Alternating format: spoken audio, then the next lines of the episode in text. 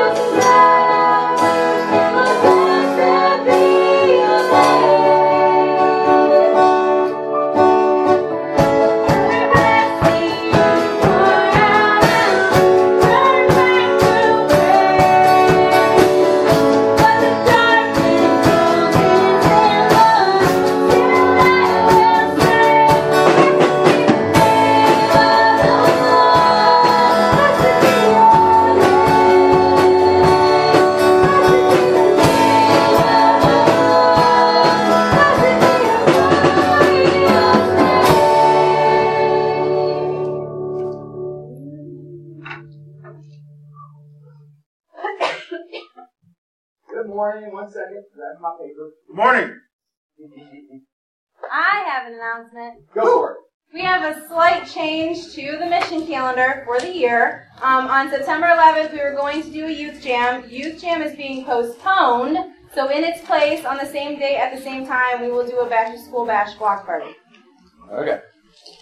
Sounds like a plan. Um, real quick, a couple of requests. Uh, folks are having some stuff. Jason Wellington texted me this morning. He was in the middle of, uh, he took a job that was supposed to be done early this morning. They, they start really early where he works, like 6 a.m. He was supposed to be done in time to be here. And he texted this morning to say he's stuck on the job and can't get here. So he asked us to pray for him. And at the same time to pray because he's been having pretty consistently migraines. Um, and so pray for his migraines if you would. And then uh, Monica,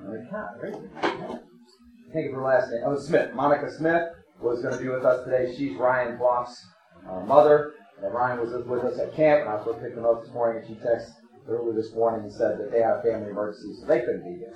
And so I don't know what's going on exactly. I don't know what the situation is, but I you to pray for them. And then I'm going to call some names in the neighborhood. And so it's uh, Gail Brzezinski of 2055 Star, Rolanda and Michael Lopez of 364 Gessner, Richard and Karen Murphy of 358 Gessner, Bud Limbach of 356 Gessner, and Charles Hoonan of, two, of 350 Gessner Street.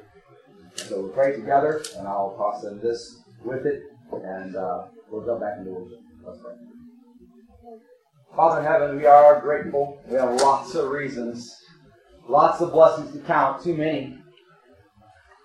Lord, we'd, uh, we'd get wrapped up in it if we really went after it, and it would last so long. We might need a little help from a friend to remind us just how blessed we are. And Lord, we're grateful for your Holy Spirit in us, that you remind us how blessed we are. Father, we ask you to help us today as well.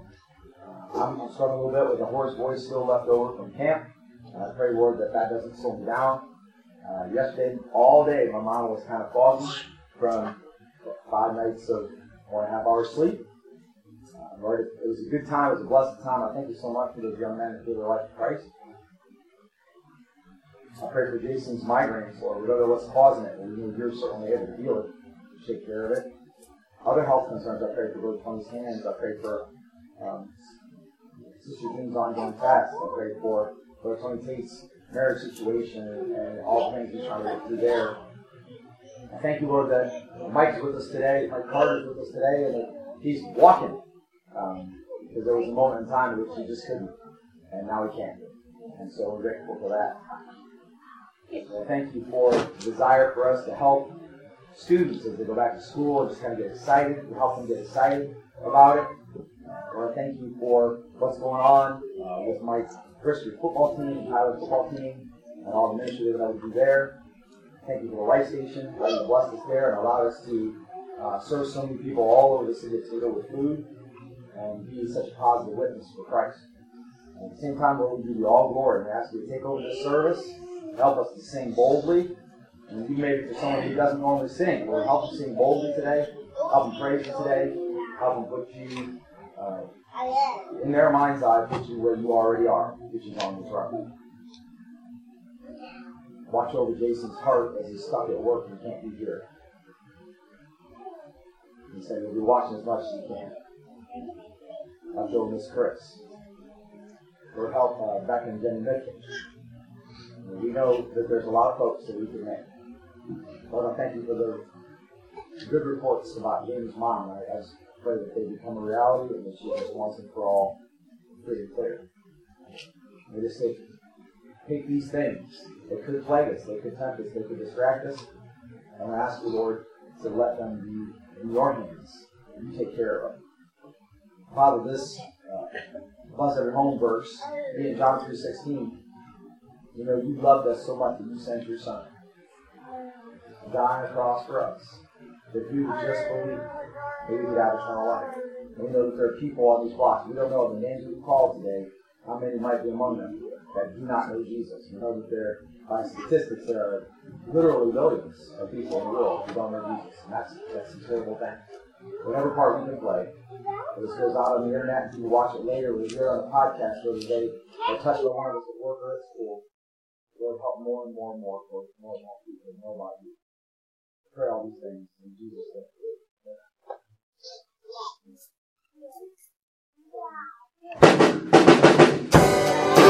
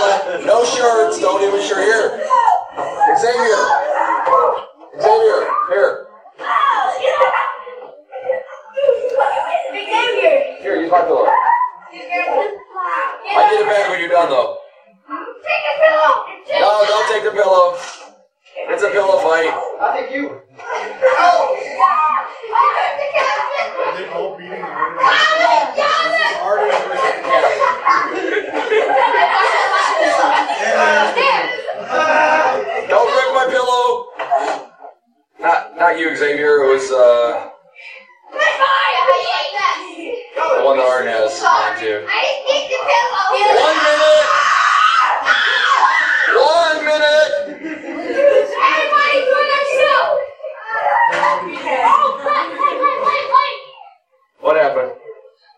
What happened? Are we okay?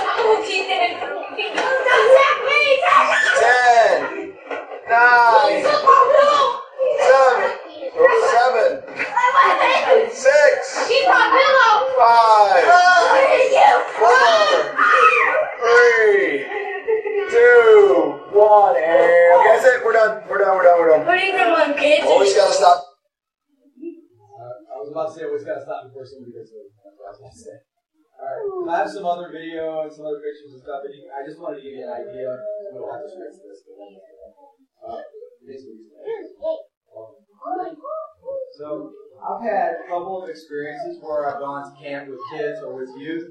Um, the last time I went to camp before this, we went to Camp Iocca in Pigeon Forge, Tennessee. and I was some teenagers. Some of those teenagers are now in here and married and have kids and whatever. Um, but uh, when we were there, one of the things that struck me was that the people that I went with, and they weren't all from our church. Again, it was just a couple of them from our church. Um, people I went with really stood out at camp. And so then I get the last day, it's like, you know, so and so, like Amalia, or they're so mature, they're so grown up in the Lord, they know so much about God, or or whatever, and and that's kind of, you know, humbling to me because you know, in case you hadn't looked around, like we're not a really big church when it comes to numbers and whatever like that. Um, but we believe in the God of the universe and Jesus is Lord, and we are learning what the Bible says. So that's what this camp was like. Caleb and Jason showed up in a huge way at camp. It wasn't just them. Ryan was huge. Javier was huge. Um, JVR got a bunch of votes for outstanding overall camper. He didn't win, but he got a bunch of votes for that. And um, Ryan and Chris who rode with us, and, and even Gabe, and Gabe had some difficulty with like the times where he didn't want to work the program, like he didn't want to participate. We had that problem with him a little bit here or whatever, because he got a little bit of a rebellious spirit at times and stuff. But everybody that went with us just really, God really did a thing. I don't know why that is. And then Jason, okay, your trophy. Jason got outstanding camper in the area of fundamentals or foundation. And what that basically looked like was from day one, every time there was a question, you'd always get the answers right, but he would try, 99% of the time they were right, you know. And Caleb was the same way. They both would raise their hand, they would try to answer. Um, and at one point in time, who was up there when you, was it Lawrence Funderburg was up there talking when you first got up? I don't remember.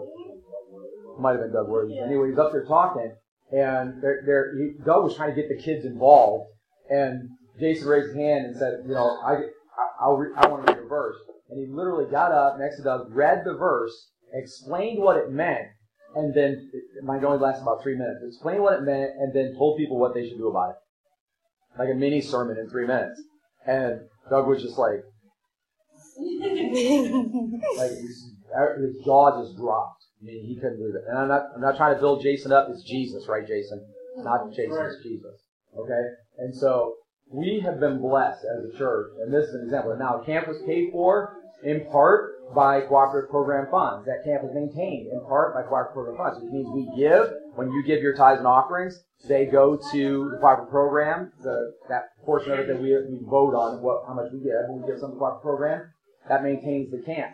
So they have uh, other camps. We were the eighth camp this year, and everybody that was in that camp was young boys between the ages of 9 and 13. I think I might have had a 14 year old, but 9 and 13 really. Um, and so if they can keep it going, they want to. And if they can't keep it going, it's going to be an every year thing, and every year an opportunity. And none of our boys paid. None of the boys, like uh, Ryan, his mom couldn't have paid for him to go. There were so many boys there. There's no way. I mean, I say no way, but God can do anything. I know, but they didn't need to do that. They didn't need to break themselves or push really hard, and they got to come. Then I'll ask you to p- pray for a young boy named Teddy Ruffin who was supposed to go with us, and he was sick.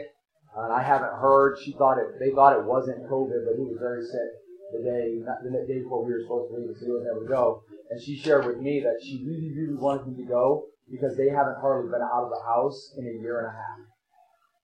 And so we forget as blessed as we are to be here and worship, blessed we are to be here and participate, go to camp, do our block parties, all this kind of stuff, there are still people, it's, it's a much smaller percent now, but there are still people that are hiding in their home, terrified. And that's, I'm not trying to be critical when I say this, but that is the, that's the culmination of the way the news and the way people have presented all of what's going on in the world, is that there are a certain percentage of people that are just terrified. They're afraid to get out, afraid to do anything. They can't make a difference in anyone else's life, and it's hard for anybody to make a difference in their life because they are terrified. Okay? These boys literally walked 20,000 steps a day. Got, got out of bed every morning at 6.30 a.m. to do devotionals at 7. Did no less than two and a half hours of worship every day. Devotionals, Bible study, motivational speakers were all Christian based, huddles. Literally, this was, there, there was such a thing as a Christian camp that was drilling home Christian values, kingdom values, godly values for these people. That's what it was. And I, and I believe that any boy that would come from New Heights would show up and shine and really perform. But the truth is, it wasn't just Jason Caleb who gave, but it was Chris and it was Javier. Everybody. And so you tell me, is God working in Toledo to take three boys who flat out do not know Christ, do not know Jesus, and whatever, and take them to camp and have them behave beautifully and perform well and accept Christ, but even before they accepted Christ, they really showed up. And so that's that's really cool. And it made Toledo, and especially New Heights, and me, but I kept saying, no, no, it's Jesus, no, it's God. No, you know, I kept saying that all the time. Made us look really, really good. And so, if you get the opportunity to be involved, great. If not, please to pray. I would love to see this happen every year. And RJ, I know feels the same way. RJ was brokenhearted because he wasn't able to go this year. Um, but it was really, really cool. And it took me about 36 hours to, to get close to recovery. Because I was literally, yesterday, about 7 o'clock or so, no, it was maybe 6 o'clock or so, it was the first time my brain felt semi-normal. I had to drive three and a half hours back after getting four and a half hours sleep five days, four days in a row. And so I was doing everything, and I was fighting falling asleep. And we made it home. And we don't have AC in the church van, it doesn't work, so we had the windows down, so it was real loud. And, but it was good. It was really, really good. And I'm grateful that you allowed me the opportunity. I know some of you pushed hard to make that happen. I'm grateful that you did that. Thank you, Brother Tony, our deacon, for showing up for my family and those who took them along and all that kind of stuff. Because I was I was blessed real good. And I think God's going to do some things out of it. Pretty cool. So, all right, Jason, take your trophy and go have a seat. So we're going to pray at this time. Transition. I got a yes, sir. inspirational reading. All right, let's do that. I'm with you. So I'm going to play a song, or Arden's going to play a song. I encourage you to listen to the lyrics. I encourage you to read the lyrics and uh, um, what it's really talking about is uh, walking through this life, through your Christian life, and uh, feeling kind of left like left by yourself, alone, that kind of thing. So go ahead and play it, and I'll, I'll talk Thank you.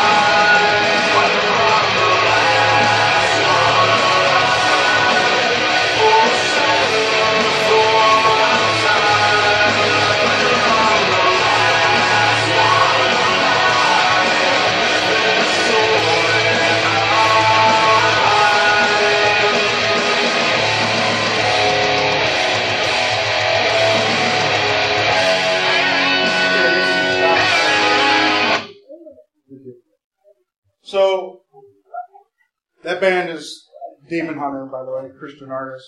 Um, when asked, like, what was the meaning behind that song, the lead singer Ryan Clark had this to say. As soon as I find it here.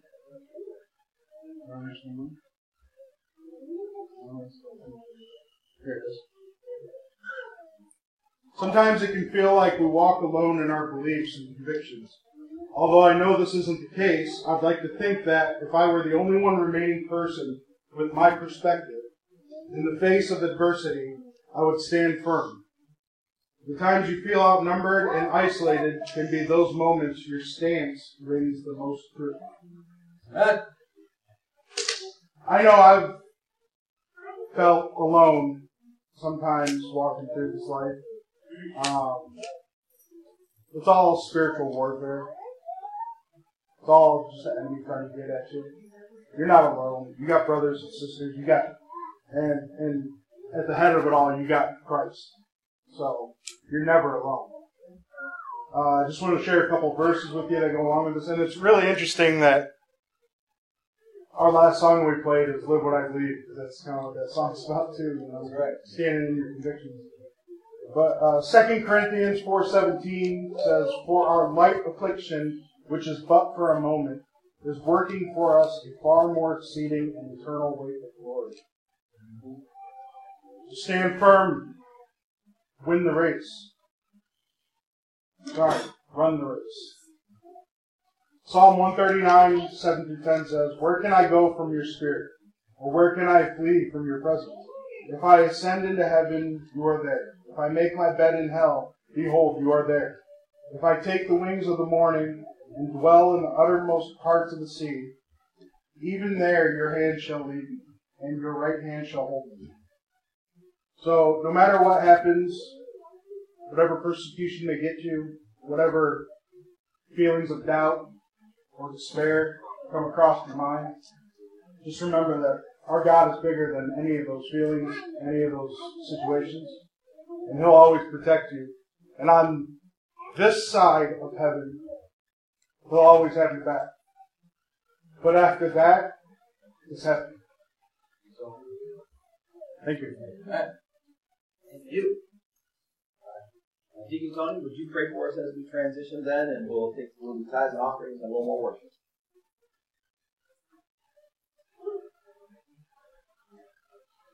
Father, we thank you for uh, what we've already experienced here.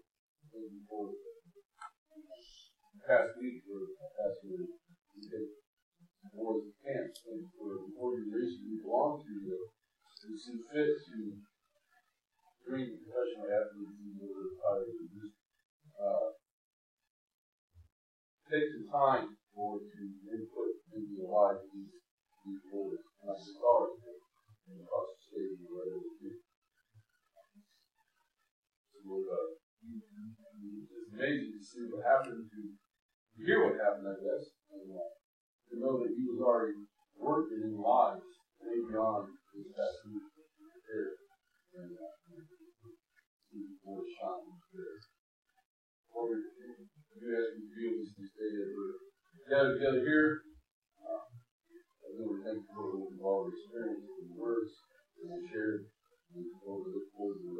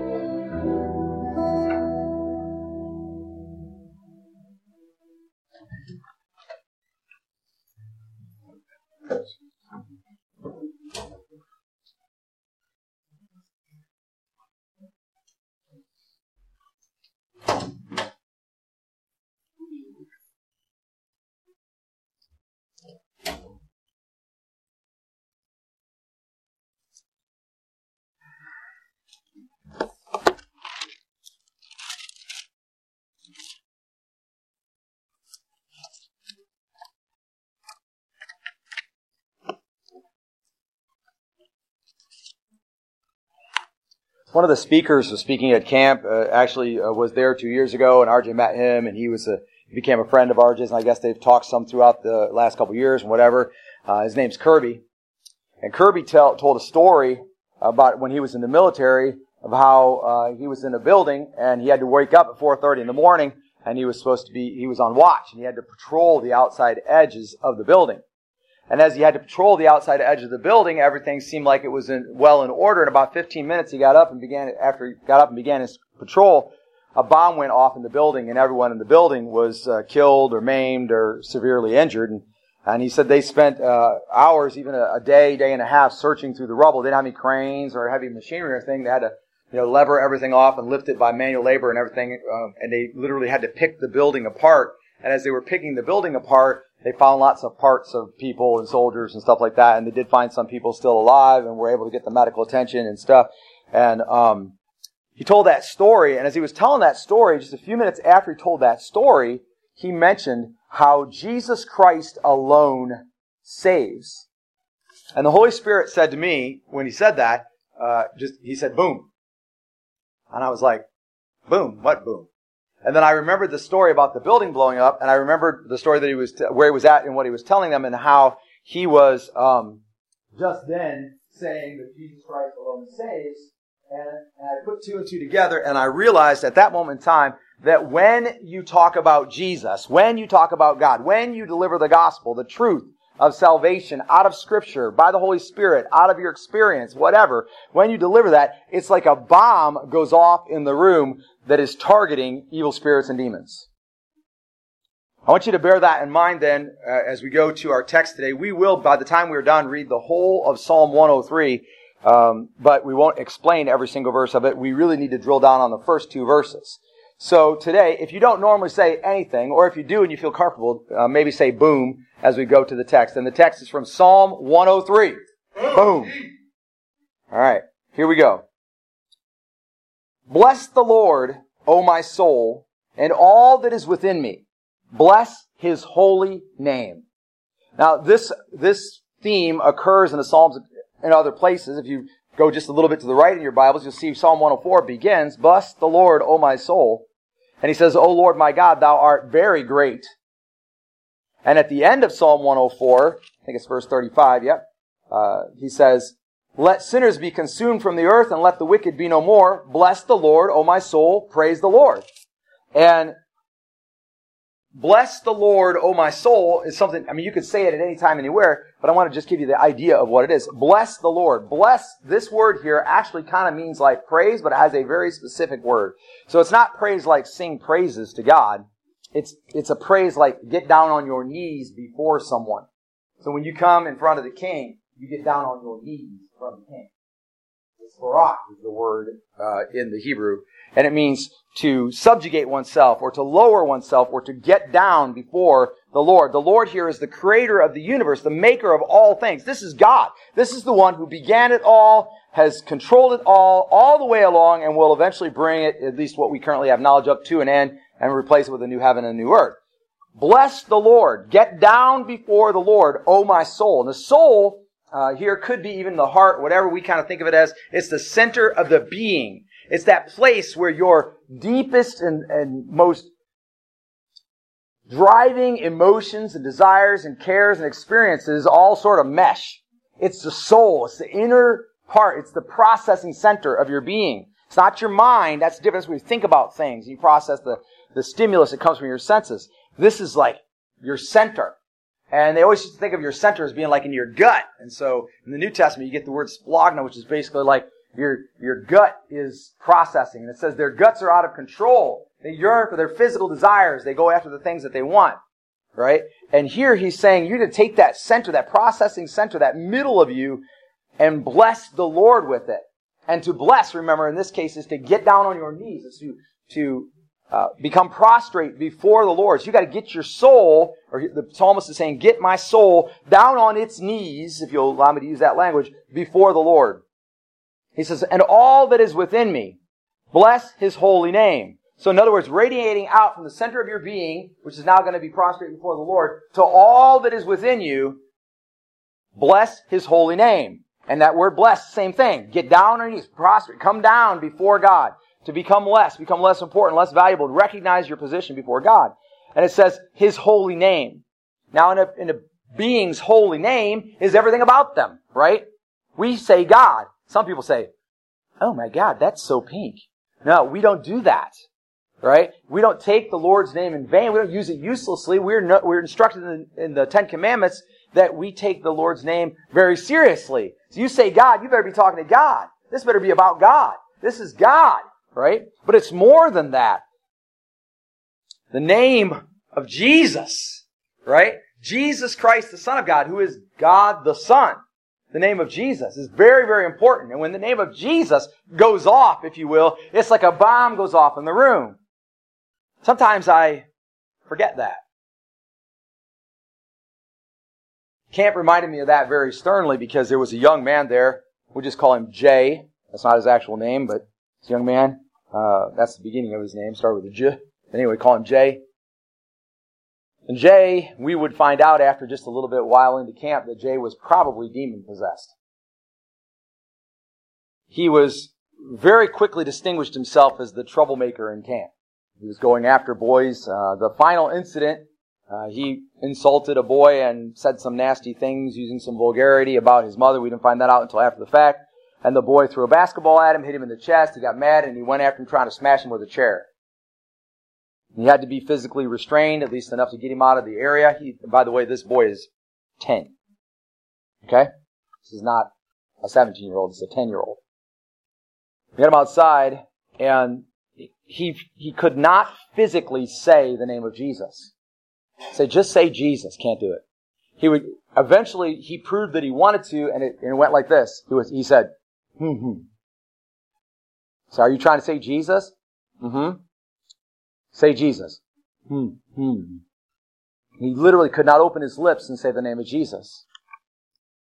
But by the time we were done praying over him and witnessing to him and talking to him and telling him that we loved him and comforting him and encouraging him and helping him to realize that he was not alone and that we were with him and that he could stand up against this thing that was affecting him, he eventually not only said the name of Jesus, but prayed to accept Jesus Christ as his Lord and Savior, and rebuked his own evil spirits or demons or whatever it was that was ministering to him, and told them to leave him alone, which they promptly did, and the very next hour you would have thought it was a completely different boy. Amen. You know some Bible stories that go the same way, right? The crazy guy. Jesus rebuked the demons out of him, and then they come, and the thing that made them so afraid, if you read the text, the thing that made them so afraid is that he was sitting there like a normal guy. And that's what happened to Jay. I thought it was especially potent and powerful because not af- afterwards, not only was he able to say, Jesus is my Lord, but he would say, Jesus, come, save me. Jesus, come, be my Lord. Jesus, come, forgive my sins. Jesus, come, live within me. I'll follow you, Jesus. He was saying the name Jesus over and over and over again. So he was excited to be able to say the name Jesus. The holy names of God. God the Father, God the Son, God the Holy Spirit. God. Jesus. Those words are holy, and that word holy means different.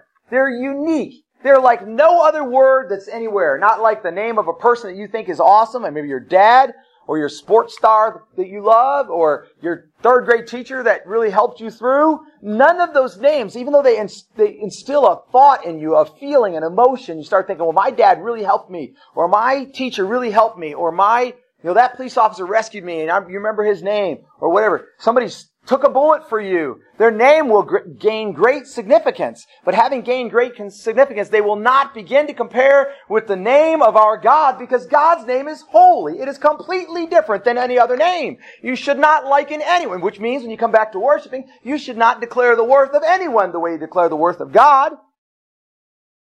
Bless the Lord, O my soul, and all that is within me. In other words, everything that is in me, starting in my soul, but everything that radiates from my soul, all my wants, all my desires, all my thoughts, all my actions, all my tastes, whatever, all should bow before a holy God. Get your face down on the floor, because compared to our God, you are literally nothing. Now, to Him, you are literally everything. He would die for you. He loves you. He seeks after you. He he believes in you. He sees the greatness in you. Bless the Lord, O my soul, and all that is within me. Bless his holy name. Verse 2. Bless the Lord, O my soul, and you already know what that means now, to, for your soul to get down on its knees before God, for your, your soul to subjugate itself to God, for your soul to be prostrate before the Lord of the universe. Bless the Lord, O my soul, and forget none of his benefits. And now we have a job to do. And forget none of his benefits. That's the text for the day. As I said, we'll read the rest of Psalm 103 uh, before we're through. But everything that you really need to see, everything you really need to be, everything you really need to do is, com- is in these two verses. The first thing that's in there is to realize that your soul, the center of your being, if you could say this, your innards, have to align themselves properly with God. Now, it's not something you can do personally. If you don't know the Lord Jesus Christ, you're going to need that to get through. You're going to need that to succeed at this because He does send His Holy Spirit. He does purify our soul. He does begin to lift us up and to make us able to do things that we never were possibly able to do before. But your innards need to come up in line with the Lord of the universe. He's just that powerful. He's just that good. He's just that able.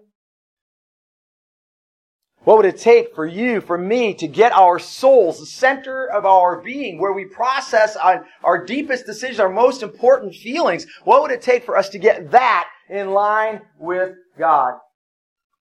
Well, for us to do that would be virtually impossible. It's not a soup, like you can control the recipe. It's not a suspension, like you can add a little more or subtract a little something. It's not a game like you can move the pieces around. So without God, it would be impossible because you can't even touch it. You really can't even influence it, to tell you the truth. But then in God, you can begin to see what's there, what's in you, what's driving your decisions, what's being added to the, the stuff that's in your soul, that's in your heart. You can see what's being added to that that causes the outcome or the output to be incorrect. The Bible gives us teachings about spiritual disciplines and we learn to pray. You pray to God. Well, I hope when you pray to God, you come to God like somebody who can actually do something about what you're praying about. If you pray to God like He's some fantastic character far away and He's not going to hear you anyway, then I wouldn't expect anything to come out of it. I hope when you pray to God, you pray to God like a servant. You pray to God like a respectful slave rather than uh, an owner. Like, God, you got to do this because I said so. God, I really need this. I'm going to need you to take care of this now. And if you pray to God haughty, prideful, arrogant, disrespectful, I wouldn't expect anything good to come out of it. So we know through prayer, we submit ourselves to the God of the universe and we say, God, just like Jesus, ultimately your will, not my will, be done. Someone once said that prayer is talking to God, but it isn't God that gets changed in the prayer, it's us. And every one of the spiritual disciplines are like that. You can work through them yourselves. I'm not going to name them all, and they're probably more than I could name anyway. But the things that we're taught to do in Scripture, they submit us to God. But the problem, this is what happens a lot of the time. We make a mental decision in our heads to bow before the Lord, and get down on our knees, and say, Oh God, I'm going through some stuff right now. I really need you to protect me. Will you provide for me? Will you pay that bill? Will you take care of me? Help me get a good grade on this test? Will you get the promotion that I'm looking for? Oh God, will you help me? And our mind has gotten control of our body and we've gotten down on our knees, but all the while our soul is in open rebellion. Our soul wants what it wants from God because we think that's what will make our soul neat and happy and blessed and taken care of. But the truth is, we're not submitting our soul. And some of the time that we pray, you don't get what you pray for because you're not unified even in what you're asking for. You've got to bring your innards in line with the God of the universe. You got to look at God and who He is and what God is likely to want from me, what God expects of me, what the Bible calls commands and precepts, but we understand our directions for how to live. inside the kingdom of God. You got to look at God that way and figure out, okay, God, what is it that I am supposed to be? And then you take yourself, not just your body, but your whole self, and you submit yourself. You're to have to stop watching certain things, stop intaking certain things, stop participating in certain things. You've got to begin to guard your soul and put your soul on its knees before God. People say, well, I can't explain it. I'm depressed. Now, doctors and scientists have now diagnosed a thing called clinical depression, and that's not what I'm talking about. There is a thing that may arise out of a messy soul, but in any case, what it results is in your brain, you have a certain chemical and you just don't have enough of it. It's the thing that re- re- would always return you back to an emotional even keel. And you just don't have enough of it. And without medicine, you're not gonna have enough of it. Right? And so, if you don't, get that medicine, you're never going to have enough of that unless God does a miracle. And God may and probably has in many cases. I don't know. I submit to you that Jesus was burning through that chemical very quickly the night before his death. Right? As he was about to be arrested. The bottom line is, that's clinical depression. I can't speak to that because I'm not a doctor, I'm not a scientist. But here's what I can tell you, and that is that everybody gets depressed. Everybody has emotional issues. Everybody struggles. Everybody gets angry when they can't explain why, and things like that. And that is a product of what's going on in your soul. And when that is happening, your soul is not in line with God. You understand what I'm saying? When you're depressed in your soul, your soul is not in line with God. Don't think it is. Well, I'm submitting. I'm depressed because I'm submitting. No, that's not the way it works. If you're depressed in your soul, it's because you are, your soul is rising up against God. Your soul thinks it knows better than God does what your life is supposed to be like. So you say, well, I'm mad, I'm angry, I'm upset, I'm disappointed, I'm complaining, I'm groaning, whatever, because the situation is not what I want it to be.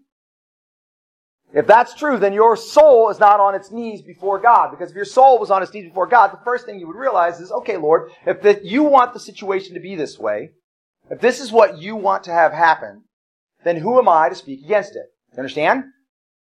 Depression, anger, emotions that come out of your soul are your soul not. And so you ought to be able to recognize that as a symptom of a soul not submitted to God. When you have something going on that's coming out of you, you're producing something that is not godly, you have a soul that is not submitted to God.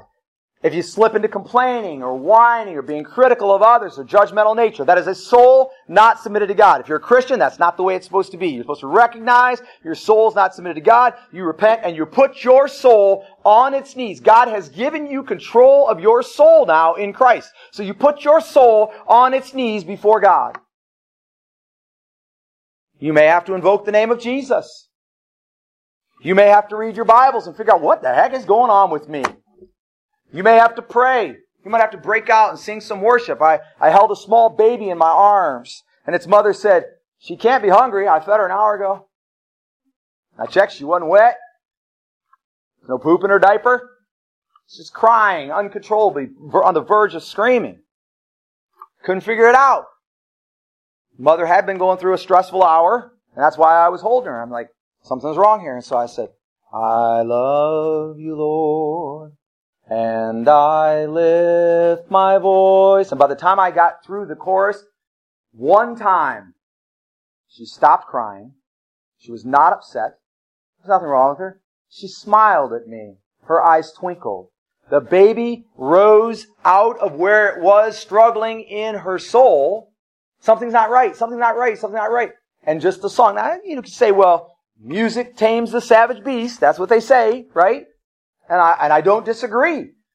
Which is why we, one of the reasons why we pray. Submit your soul. Get it on its knees before the God of heaven by praising Him and let your soul come in line.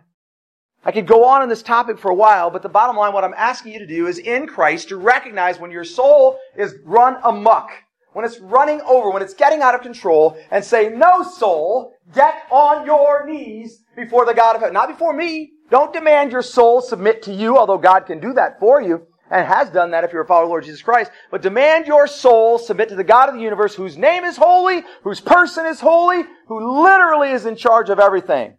If you are fretting, worrying, if you are concerned or regretting, if you are over the top anxious, angry, if you are depressed, there is a good chance that there at least is an imbalance in your soul. And this is what's an imbalance. When your soul thinks it knows better than the God of the universe. Why would it think so? Well, let's see. It's eternal. It's untouchable. It functions in the spiritual realm and we don't. It's a lot more than a human being inside you. You can't even mess with it. You can't touch it. It has the ability to go into the throne room of God, to be in God's presence. You don't have that. I don't have that, at least not yet. Of course, it has a lot of reasons to think it's something pretty special. But the bottom line is, between you and God, you've got to decide for your soul to submit itself to the God of the universe. Get your innards in line. Second thing to see in here is maybe like an easy action plan to get your soul in line. At the end of the second verse, he says, and don't forget any or forget none of his benefits. What are the benefits of God? The benefits of God. Well, the psalmist will go on and give us a bunch, but let's just talk about them in general for a moment. You have to work to not forget. Again, spiritual disciplines. You can journal, right? You pray thanking God. I pray, and a lot of times my prayer follows the ACTS patterns. The first thing I do is I adore God. I recognize how God, how powerful God is. Second thing, I confess my weaknesses or our weaknesses if I'm praying for us before God, submitting our soul to the God of the universe because we're screwed up. That's the bottom line. You're human. You're still here. You're still screwed up. You might be getting better and better every day, but you still got issues. Everybody does. Welcome to the club. That's human being nature. And then I thank God for what He's done, and then I ask God for what I would like to see Him do. But I don't start asking God. This is what people do. They get on their knees. Oh God, please. First words out of their mouth are please. They haven't submitted their soul to God, but they're going to say, please God. You have a responsibility to submit your soul. First, submit your soul. Do not forget a blessing. You ought to keep a list. Right? Pastor's preaching. Praise music's playing. If you aren't singing for some reason, you ought to have a list of your blessings. And then that list should just get longer and longer and longer. Thought I had one in here. Here's one, sort of. It's got some Bible verses mixed in. You should have a list of blessings, things that God has done. What has God done? Well, shoot, started with creating the world, hung the stars in the sky, the moon, the sun, gave us breath, literally breathed life into Adam. You could start there. Know what you know of the Bible. If you can't think of, if at the moment your soul is a muck and you can't think of any blessings that God has done in your life, which would be a shame if that were true, because at the very least you ought to have your family, your friends, at the very least you ought to have your pastor, your church, your money, whatever, things that you can see that is good for you, that God has blessed you with, and you can count, ought to be able to count those as blessings. But maybe you're misusing them, and you're having a hard time thinking of them as blessings. Then you go back into the Bible and think about the blessings of God, what God has done. A summary, if you will, and you can always come back to Psalm 103. So, do not forget a blessing. A blessing that you have, that God gave you specifically that you have forgotten is like lost money. Now, I got a $50 bill I went to the beach. About an hour later, I couldn't find it. Lost money. Right? Those blessings, they are gas in your tank. They are the very ability to submit your soul to God. When your soul rises up and says, I'm discontented, you answer your soul. Don't wait for God to do it. You say, oh, but soul, I got my wife, I got my kids, I got my house, I got my friends, I got my place, I got my job, I got my money, I got all these things. The sun is shining, the air is free. Our country is still free, such as it is. I can still speak out. I have a job to do. I have a ministry of reconciliation. I got children to raise, or I got people to feed, or I got a truck to drive, or I got a, the list just goes on and on and on. You ought to have such a list so long. And if you need to make a list to be able to get it when the time comes, your soul's getting out of balance, and you ought to say, wait, stop, soul we actually are super blessed.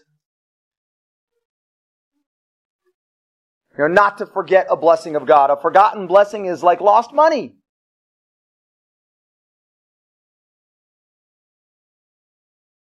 And then on a side note for the third point, and it's not specific, uh, clear in the text, but it will be as we read later. There is no counterpoint to a blessing. Here's the real problem.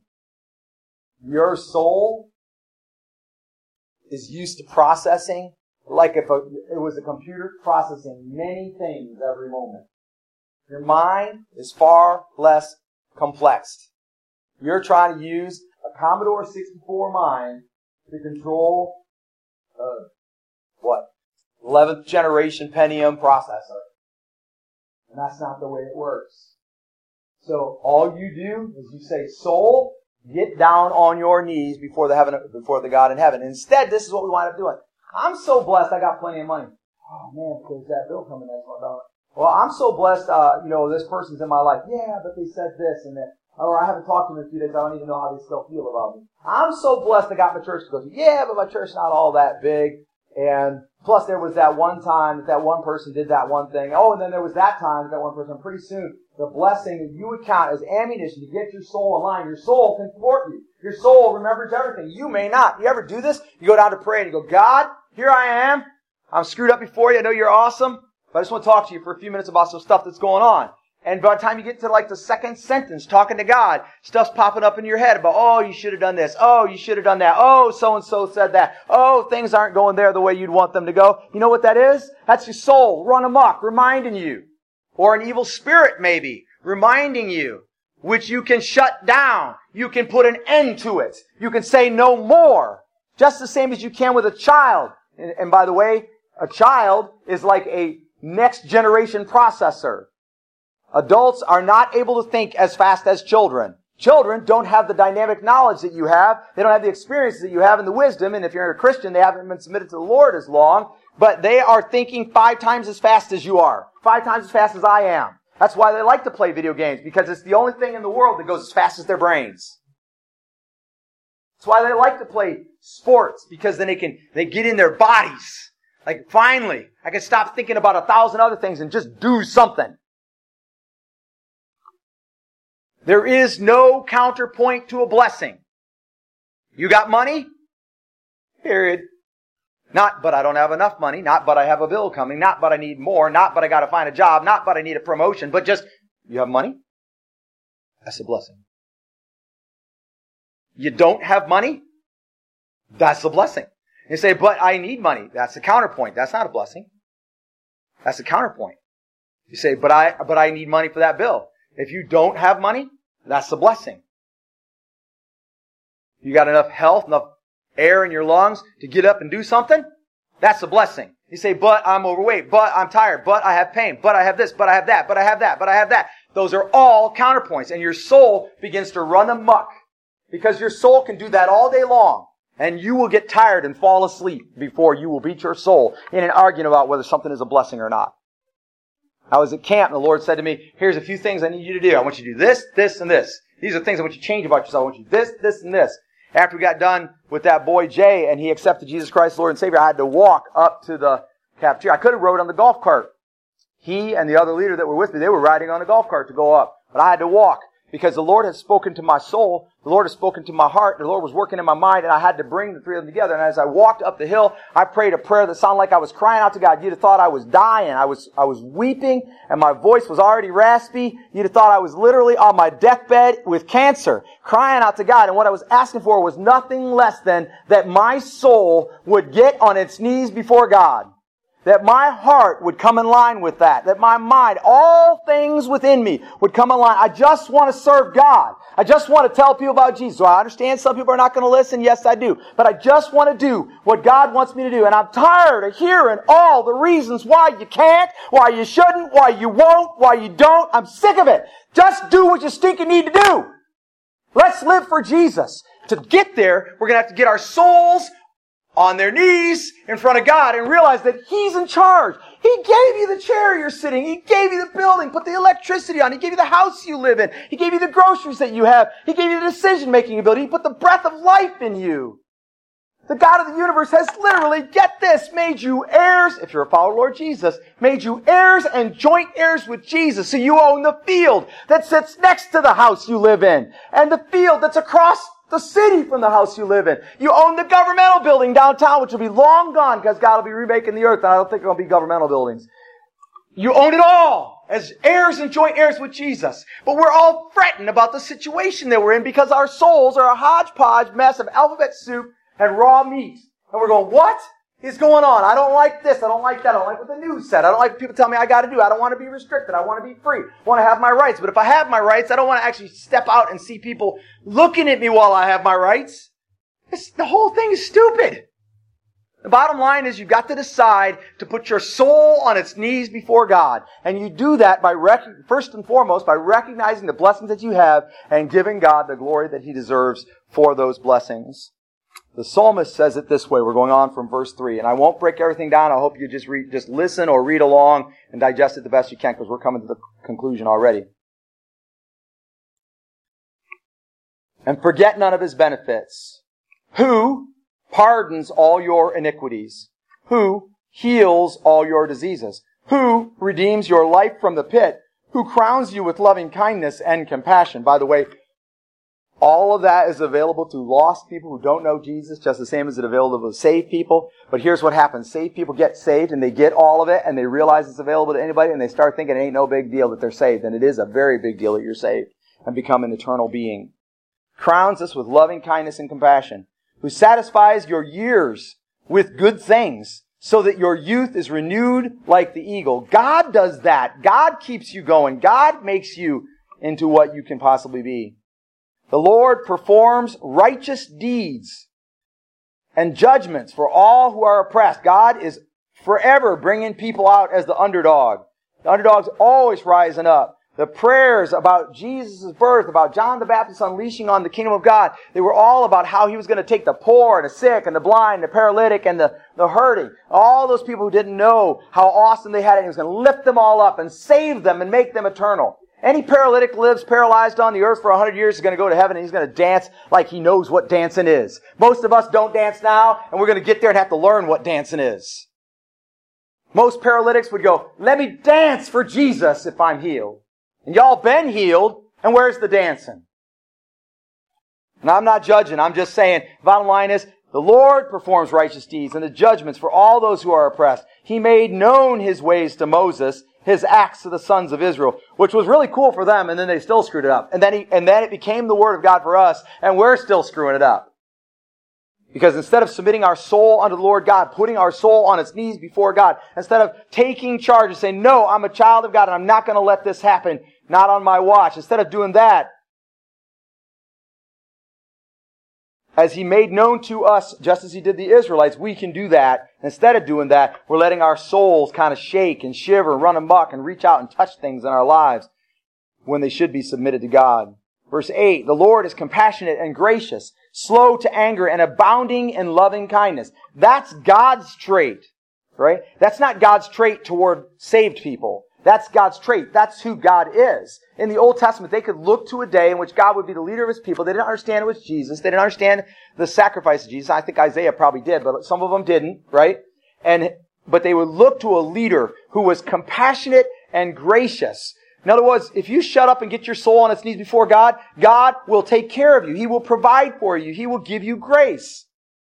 Not saying He's going to make you rich, but He's going to give you what you eternally need for sure.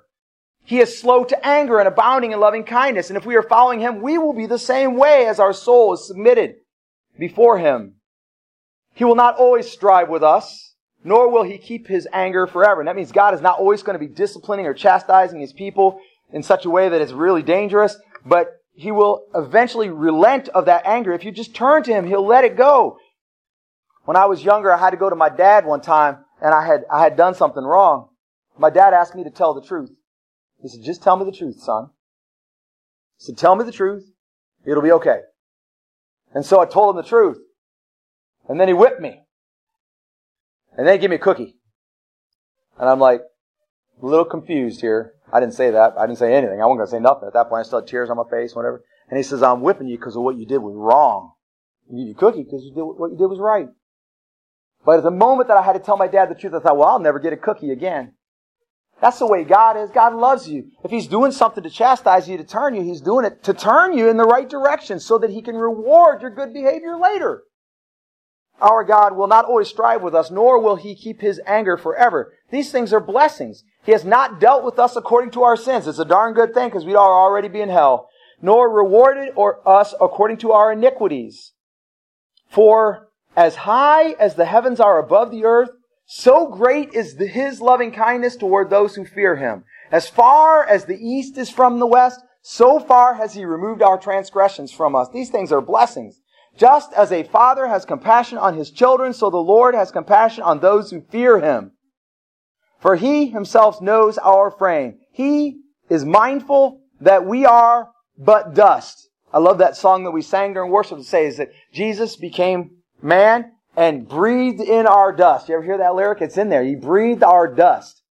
You realize that, uh, I know it's kind of, kind of sick when you think about it, but a lot of the time, those of you who have dust allergies, you know what that dust is a lot of the time? Not always, but a lot of time, it's human skin. Because every human on the face of the planet is losing his outer layer of skin right now as we speak.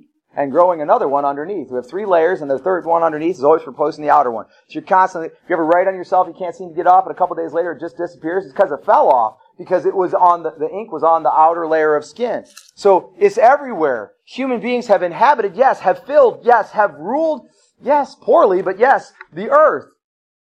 And God came to live amongst us. He knows our frame. He is mindful that we are but dust. Jesus knew exactly what it was to be a man, exactly what it was to be tempted. And you know what Jesus did while he was on earth? He submitted his soul.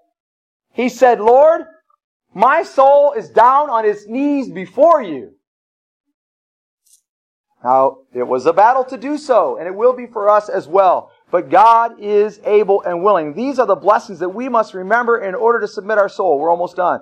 As for man, however, this is kind of a however, as for man, his days are like grass, as a flower of the field, so he flourishes. So we're all wrapped up in what happens with our body, what things taste like, what things look like, whatever. Look at everything that you're experiencing, it's all flippant. It's all like dust on the back of a flea. It's nothing.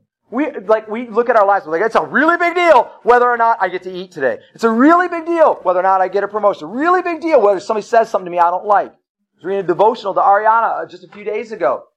And there was a girl in there and another girl said something mean to her. And this is what she said back. She said, I think you're stupid or something like that. And she said, well, you can say that. But I just want you to know that a lot of times you're a very nice person and I kind of like being around you. And the girl said, yeah, well, I didn't really mean that you're stupid and I'm sorry I even said it. Now, if somebody came up to you and said you were stupid, is that how you would respond? You know why not? You know why not? Because your soul ain't gonna take none of that crap. Because your soul is ready to defend itself. But you get your soul on your knees in front of God, and then you can do what Jesus said, take a slap on one cheek and go, okay.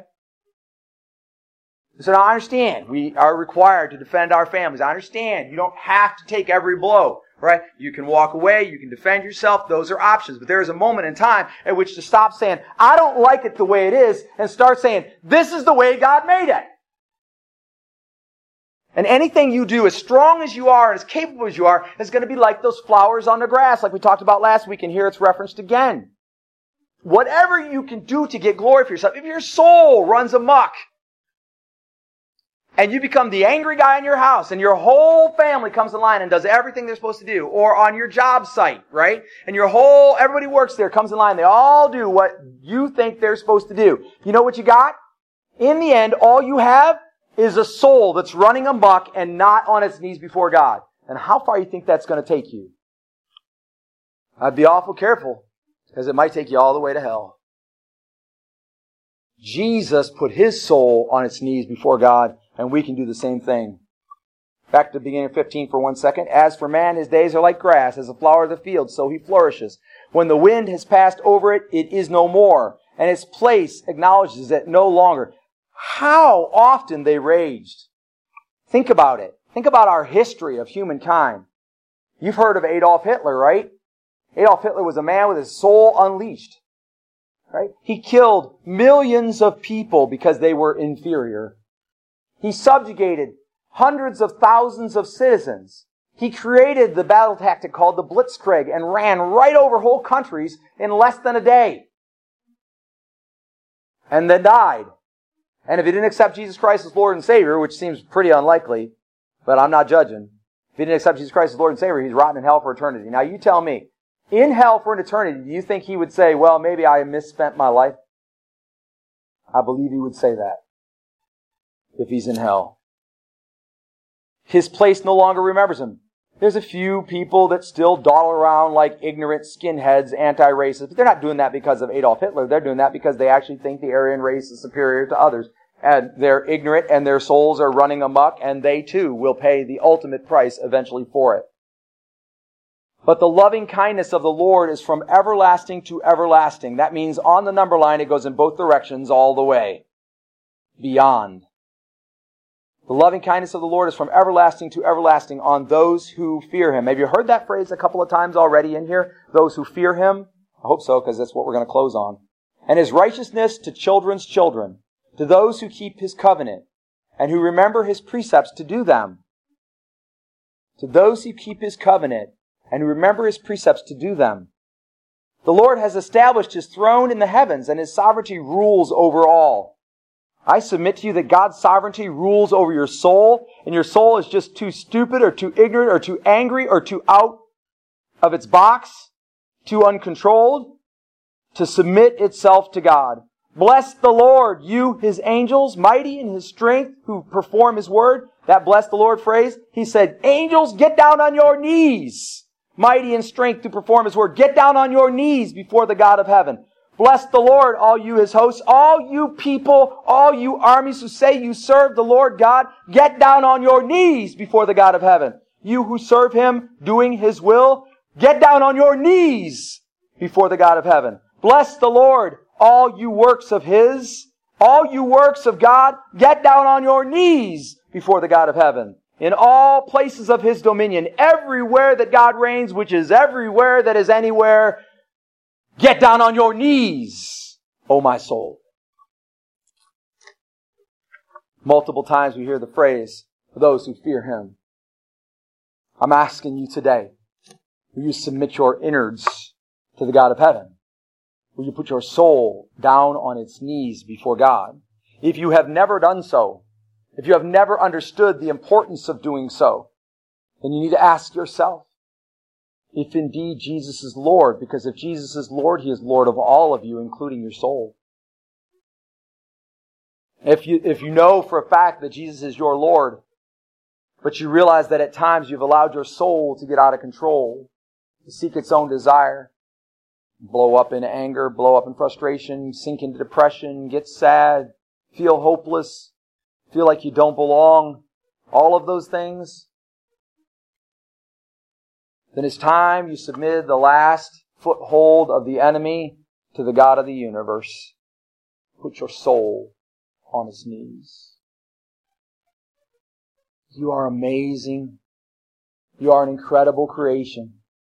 You are able to do more than you could ever dream or think.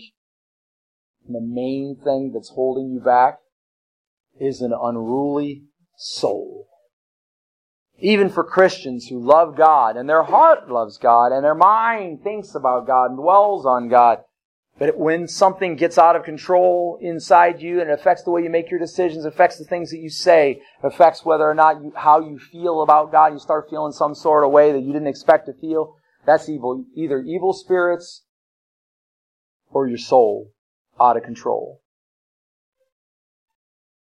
Align your innards to God. Recognize how awesome He is, how much He deserves your respect. And put your soul on its knees before God. You're going to do this by not forgetting your blessings. Some of that's about thinking about God. It's about focusing on God. It's done through prayer or worship or reading the Bible or whatever or just stopping and thinking about all the things that God has done in your life to put you where you are today. Some of them would be obviously miraculous. And some of them would be situationally providential, meaning it's just the way it worked out, but it seems like God might have been in control. You're pretty sure.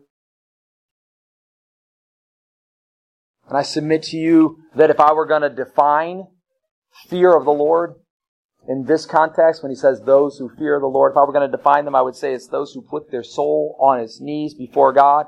The, by, and some of them do it by not forgetting God's blessings, but I would definitely not forget God's blessings, even if that is by itself not enough to put your soul on its knees before God. You don't forget God's blessings, and you realize that there is no counterpoint to God's blessings. That's the problem. When I go, God, man, I'm so blessed. I have a beautiful wife, and she loves me, and then I say, but sometimes she irritates me in this way or that. I am listening to the counterpoints of the enemy. That is wrong. And at that moment, I should know enough to say, I'm not going to do that. I stop that right in its tracks. I rebuke that evil spirit. I just count my blessing. Just count. Just don't forget my blessing. Just live in, in light of my blessings, and I put my soul on its knees before God. But every time you counterpoint, every time you start thinking that so and so said, so and so did, and it's a reason not to be who you're supposed to be, not to behave the way you're supposed to be. I, hear people say, well, he or she made me mad. They didn't make you mad. Your unruly soul made you mad. You get mad when, when your soul is in check and on its knees before God, you will get mad only if and when you decide to. It's the bottom line. And you say, no, I've got out of control anger. Yeah, it's because your soul is out of control. And you say, well, I don't know how to submit my soul. And you can't do it with God's help, without God's help. That's the bottom line. Now, I'm, just, I'm not harping on anger. I'm just using it as an illustration. It's just an illustration. It could be depression. It could be hunger. It could be a desire to collect things right? It could be a desire to be a better person. Get this. You can try all your life to be a better person and your soul can go, well, I did better. I did better. Yeah, I'm doing better. I'm getting better. And the whole time your soul is unruly before God. Because instead of saying God made me better, you're saying I did better. I'm getting better. And get your soul on its knees before God and then God will un, you know what happens if God unleashes your soul inside you? Will nothing ever be the same. You will be completely transformed from the inside out. That's the river of living water that Jesus is talking about. It doesn't show up in your brain. It shows up in your soul. But you got a bunch of weeds there, maybe. You got a bunch of problems there, maybe. You got a bunch of breakouts there, maybe. And what you got to do is you got to decide to allow God to be in charge of your soul. And you say, soul, get on your knees before God. The God who created everything, including me. The God who's literally in charge of everything, including me. The God who gave me everything I have, including me. The God who I will be with for an eternity, and you darn well better respect him because one day he's going to take me home, and I'm not going to take any crap. You ever been in a situation where you went to somebody's house, and if you're a parent, you might recognize this, and your kid did something that was a little embarrassing? Or maybe we're a team kid, you're working with a kid, and you see a kid do a little something that's a little embarrassing, and you go, man, I can't believe he even did that. Uh, I would never. You have to pull them aside. You know, and say, "You aren't going to do that no more, son, friend. You can't do that here. You're not allowed to do that. Right? We don't do that." But sometimes that's the way you got to treat your soul.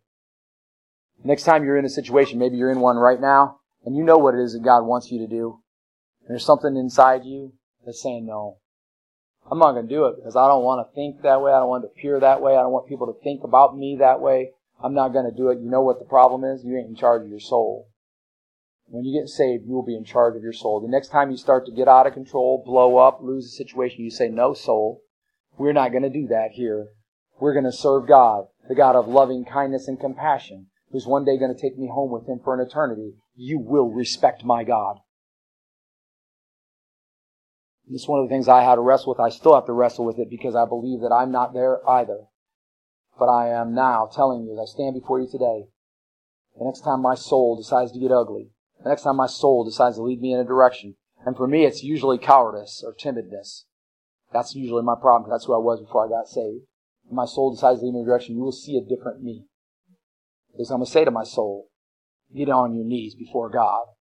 And then we're going to live for the God of the universe, my soul and me. Won't you join me and put your soul on its knees before God? We're going to have a song of invitation at this time. We're going to remember the incredible blessings of God. If you're today and you have not accepted Jesus Christ as your Lord and Savior, you have not admitted that you are a sinner, you're not believing He is as Lord and Savior, Lord is somebody who tells you what to do. A Savior is somebody who pays the price for your sins. You've not done that. You've not submitted yourself into His care. You've not done that. You. No matter what anybody thinks. You might, you might some in the room People have been thinking forever, hey, I'm saved. People think I'm saved, but I realize I'm not because I'm not submitting myself to the Lord. If you do that today, you'll be saved. And if you're in the room today and you say, I know I'm a Christian, but I also know my soul is messy. And, and FYI, literally everybody's soul was messy when they got saved. And it's a journey. If you realize you've not been submitting your soul to God, then you say, I'm doing that today you submit your soul to God in this moment. And then later today, when things start to be out of control, you do it again. We'll call it with. And we'll say, we're submitting our soul to God. Would you stand with me and sing this song? And then if the Lord is leading you to respond in some way, ask you to get your soul down today before God.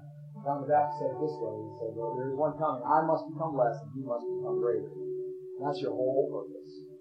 My whole purpose. When I become less and you become greater.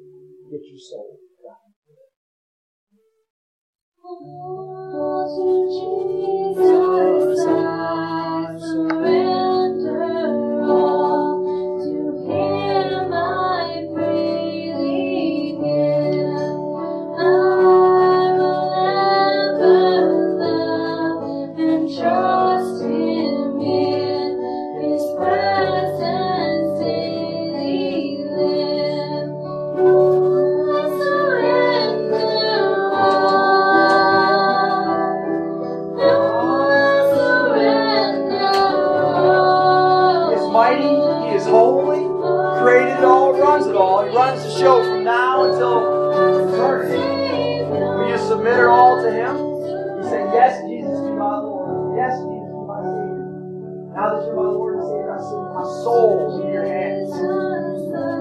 living water fill you up from the inside. It ain't something drink. It's something that just appears inside of you wells up all over. Set your soul